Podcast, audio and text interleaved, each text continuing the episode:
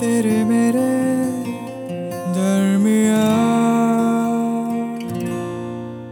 तेरे मेरे दरमिया अभिषेक और कानुप्रिया के साथ। Why why do you follow me घर से कॉलेज बस कॉलेज बस से घर जहाँ जाती हो तुम मेरे पीछे पीछे आते हो। It's like it's like two silent eyes are always following me do you know इसे स्टॉकिंग कहते हैं? You you are disturbing me उस दिन गुस्से में न जाने क्या क्या कह गई तुम्हें। बहुत गुस्सा आ रहा था तुम पर कि बस पीछे पीछे फॉलो करते हो गार्ड की तरह। उस दिन मैं जानबूझकर धीरे धीरे चल रही थी कि देखो कितनी हिम्मत है। तो तुम भी धीरे हो गए। एंड द अदर डे जब वो लफंगे लड़के मुझे छेड़ रहे थे तो चुपचाप तुम मेरे पीछे पीछे चलने लगे। कुछ कहा नहीं और जब वो लड़के चले गए तो फिर वहीं रुक गए और मुझे हिफाजत से घर पहुँचते हुए देखते रहे। And next day I can't I can't take it any more और मैं तुम पर बरस पड़ी।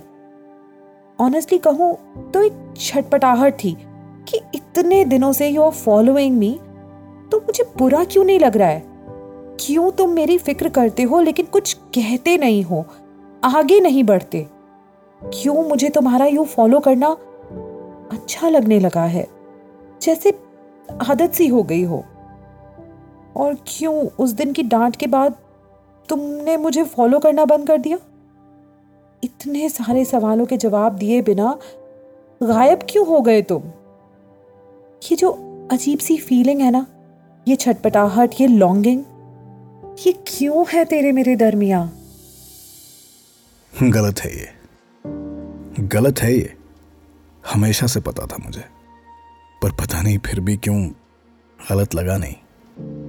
तुम्हारा बस स्टॉप से घर तक वॉक करना और मेरा तुम्हें घर तक जैसे ड्रॉप करना।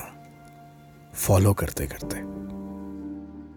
डरता भी था कि अगर तुम्हें पता चल गया तो अगर पलट कर तुमने मुझे रोका तो अगर अपने घर पर बता दिया तो। और मेरे हर डर के वाजिब कारण थे क्योंकि गलत था मैं। किसी का पीछा करना, उसकी इजाज़त के बिना इट्स अ क्राइम लेकिन आज सोचता हूँ तो लगता है कि और करता भी क्या।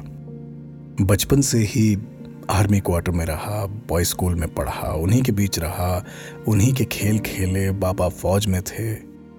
और माँ भी तो जल्दी चली गई थी। कभी किसी लड़की से बात ही नहीं हुई ढंग से। पर फिर उस दिन बस में तुम्हें देखा और वो दो लड़के जो तुम्हें घूर रहे थे, आपस में बात कर रहे थे, हंस रहे थे। एक मिनट एक मिनट हुआ था बस तुम्हें देखे और ऐसे तो मैं शांत हूँ, पर दिल किया मुँह तोड़ दू उनका। ऐसा पहले कभी फील नहीं किया था मैंने। बस फिर उस दिन तुम्हें घर तक पहली बार छोड़कर आया फॉलो करके। वैसे वैसे रास्ता बहुत सेफ़ नहीं है जहाँ से तुम गुजरती हो। रिक्शा ले लिया करो। उस वक्त भी कहना चाहता था ये तुमसे, पर तुम क्या सोचती? मेरा हुलिया देखकर तुम तो यही समझती ना कि पता नहीं कौन है लफंगा। कैसे बताता कि इंडियन आर्मी के फॉर्म भर के मैं भी एक दिन फौजी बनना चाहता हूँ बाबा की तरह।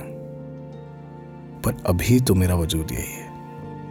एक लड़का जो बस स्टॉप पर रोज तुम्हारा इंतज़ार करता है कि हिफाजत से घर छोड़ा हूँ तुम्हें। उस दिन बस से उतरी तुम और फिर से मैं तुम्हारे पीछे पीछे चल दिया।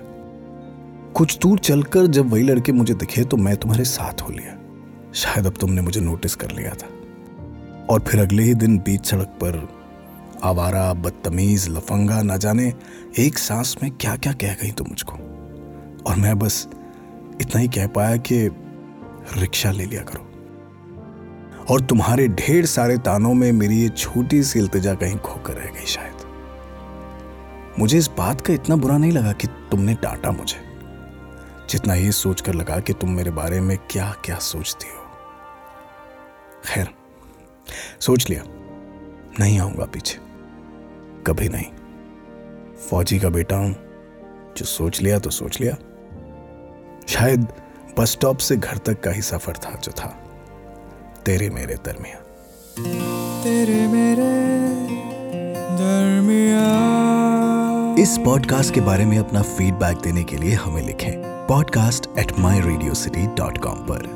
तेरे मेरे दरमिया अभिषेक और कानुप्रिया के साथ।